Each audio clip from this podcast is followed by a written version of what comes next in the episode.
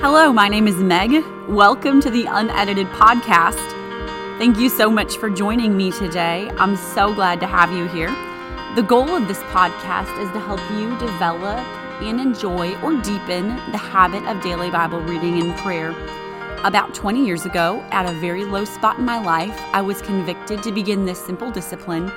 And I looked up years down the road and I saw that God had worked through this habit to heal very deep places of my heart. I'm still in the process, but He's been so good and He has used the practice of daily getting my heart into His presence and into His Word to do a great healing work. So I long for you to slow down with your Bible, to see the Bible with fresh eyes, and ultimately to fall in love with the Bible. Thank you so much again for joining me. I'm so glad you're here. Today, before we begin, I'd like to invite you to an event coming up on May 23rd at 6 p.m. at the Panther Arena in Milwaukee. It's an event called Save Our Nation, and we are believing for God to do signs, wonders, and miracles. We are believing for Him to pour out His Spirit, just like He promised in the Old Testament in Joel chapter 2, and just like He did in Acts chapter 2 on the day of Pentecost. If you live in the Milwaukee area and you have just been longing for more, you feel like there's something missing, this event is for you. I would love to see you there. You can get more details um, by emailing me at megunedited.com. Again, you're invited Sunday, May 23rd, 6 p.m. at Panther Arena. Today, we're going to be talking about some of the proof for the habit of daily devotions. Over the last few years, I have accidentally run across verifiable scientific research that backs up things I have always believed about the habit of daily Bible reading and prayer. I have told so many people that this is a means for God to heal your heart. Again, it's not a quick fix, and we certainly do not set out to establish this habit simply for the purpose of healing. We did talk about why we read the Bible in a previous episode, but this is inevitably an avenue for God to heal the brokenhearted, to heal deep places in our souls where the fractures are deep. This is a way for Him to work in our hearts and our lives. And so, first of all, I'm going to talk about proof for the power of solitude. One of the things that's easy to overlook when you talk about Bible reading and prayer is the fact that you have to be in solitude, you have to be alone. It requires that you are alone in the quiet with your thoughts, with limited distractions, with God, and that alone has incredible mental health benefits. We live in a world where we constantly have an influx of information through texts, through emails, through social media, through news sources and there is something so settling about getting your soul alone in the quiet. I want to share a few things from an article on Inc.com. They said number one, building more solitude into your daily life might actually reduce feelings of loneliness. They said number two, time alone can help you build your mental strength. Number three, studies show you'll develop more compassion for other people when you set aside time for solitude. And number four, Studies show that people who set aside time to be alone tend to be happier. They report better life satisfaction and lower stress levels. They're also less likely to have depression. Those are some pretty profound statements about the power of solitude, the power of being alone. I do link to that article on the website, and they in turn link to some more scholarly studies that prove the power of solitude in our lives. Secondly, I want to talk to you about journaling. I haven't talked about journaling a lot to this point, but journaling does have profound mental health benefits and profound healing benefits. In addition, I believe it's a big piece of studying the Bible. I once heard Raymond Woodward say the difference between Bible reading and Bible study is what you write down there's a lot of truth to that. It's a lot easier to study something when you are actually writing about it. He also quoted Dawson Trotman, who said, Thoughts disentangle themselves as they pass through the lips or the fingertips. There is incredible power in allowing the jumble in our brains to flow through our arm, through our hand, through our pen to a piece of paper. It is a very, very healing practice. So, I'm going to share a few pieces from an article um, that someone shared with me. And it says this it says, New studies suggest that people who are able to write about their inner thoughts and feelings may enjoy better mental and physical health. Dr. James Pennebaker states writing is a powerful tool to organize overwhelming events and make them manageable. The mind torments itself by thinking about unresolved issues. By translating the experience into language, people begin to organize and structure the surge of overwhelming thoughts. Once organized, they are easier to resolve. This article goes on to state that writing about emotional experiences produces as much benefit as a session with the psychotherapist. It also talked about how um, it increases the production of T cells to fight infection and that it can be best viewed as psychological preventative maintenance.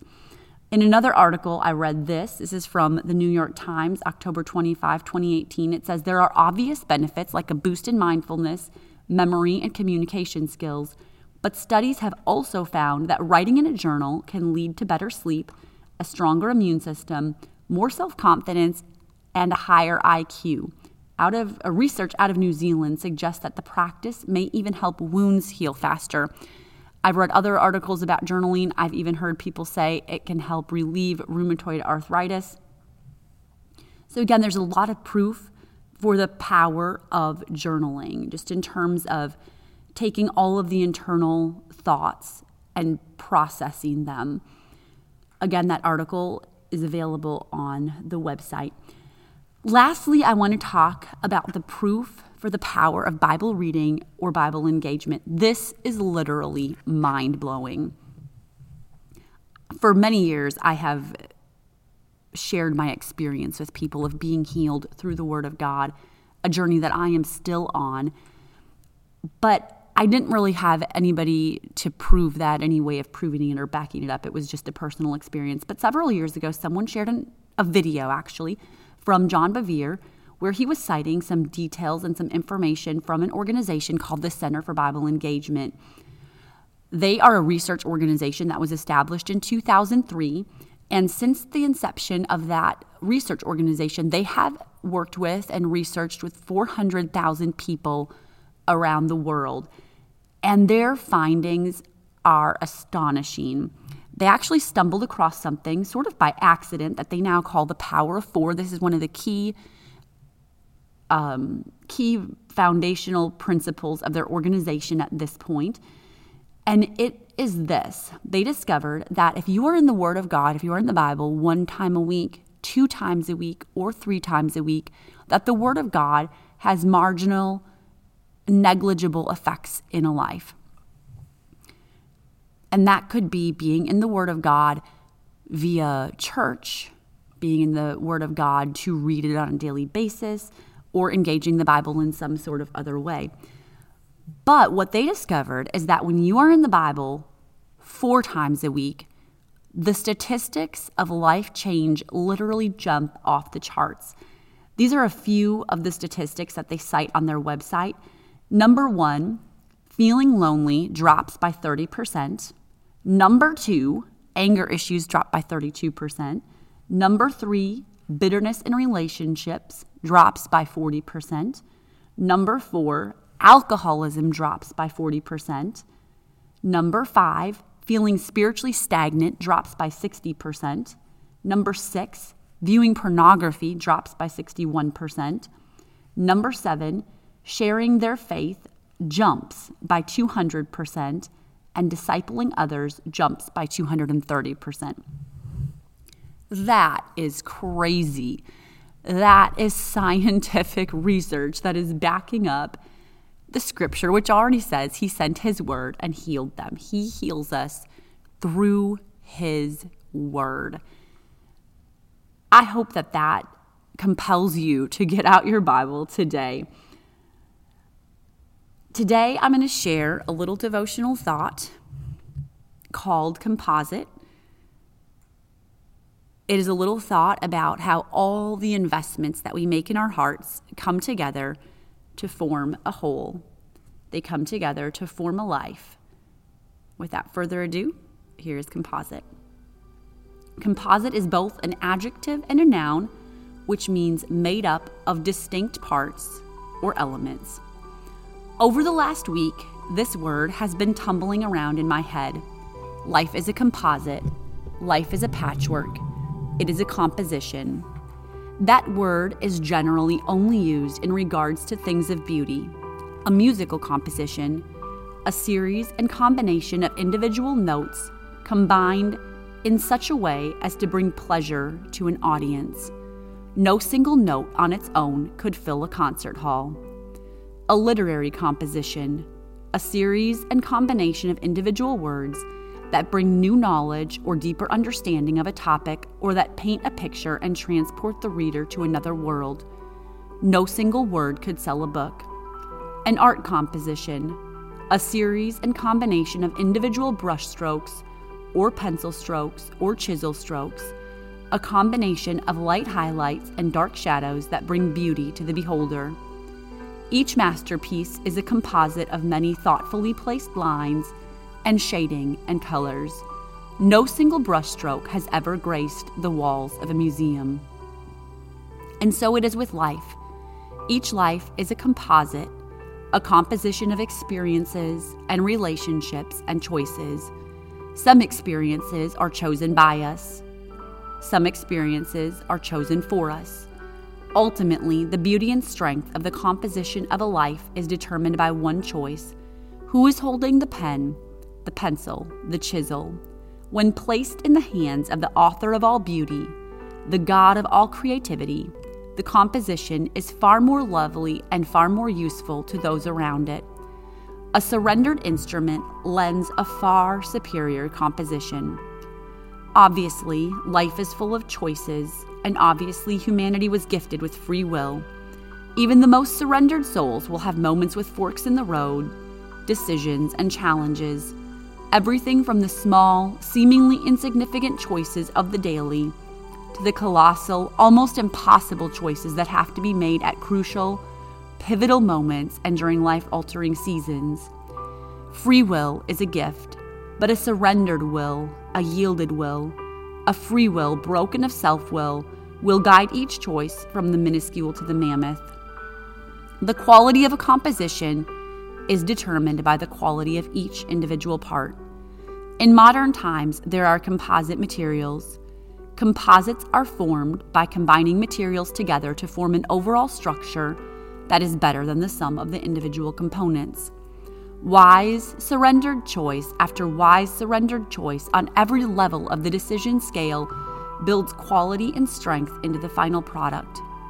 Just as moth eaten fabric would greatly reduce functionality, durability, and beauty when used in a quilt, Poor, self willed choices greatly reduce the quality and beauty of our lives. I must not forget that the tiny choices are a part of the final composition. Every movie I choose to watch, every word I read, every sermon I listen to, every conversation I have, and the individual words spoken in it, every moment spent seeking His presence or seeking self, every moment spent pursuing pleasure or pursuing purpose every moment, every investment made in another's life, and every investment made by another into mine, every thought, every song, every verse, every line, it's all coming together as a whole. A composite, a composition, and choice is the key word in it all. What I choose in both big and small determines the attributes of the final composition. When I draw my last breath, what I have done and said will have determined whether that final composite is revolting or resplendent, deformed or dazzling, for that composition was written and formed one note, one word, one brushstroke, one choice at a time. A musical composition can be a cacophony or a symphony. A literary composition can be a cast off or a classic. An art composition can be a disaster or a masterpiece. Choice determines outcome. Free will, broken of self will, yields quality, usefulness, and beauty. choose guided by the Creator, and those choices will yield a life, a marvel, a masterpiece, a magnum opus, a composition. Again, that was a little thought called composite. Ultimately, our lives are the final product of our lives is going to be a result of what we choose to invest in our hearts. And today, I hope that you will take the proof that I've been able to offer for the habit of daily Bible reading and prayer and get your Bible and get your journal and begin this habit in your life. Thank you so much for joining me for this journey. I look forward to meeting up with you again next Friday. If you have questions, or if you'd like to download a typed or handwritten manuscript, you can visit megunedited.com. Also, you can access links to those articles that I shared earlier today regarding the proof for solitude, journaling, and Bible engagement. You have a great Friday. This is unedited. This is for you. Happy Friday.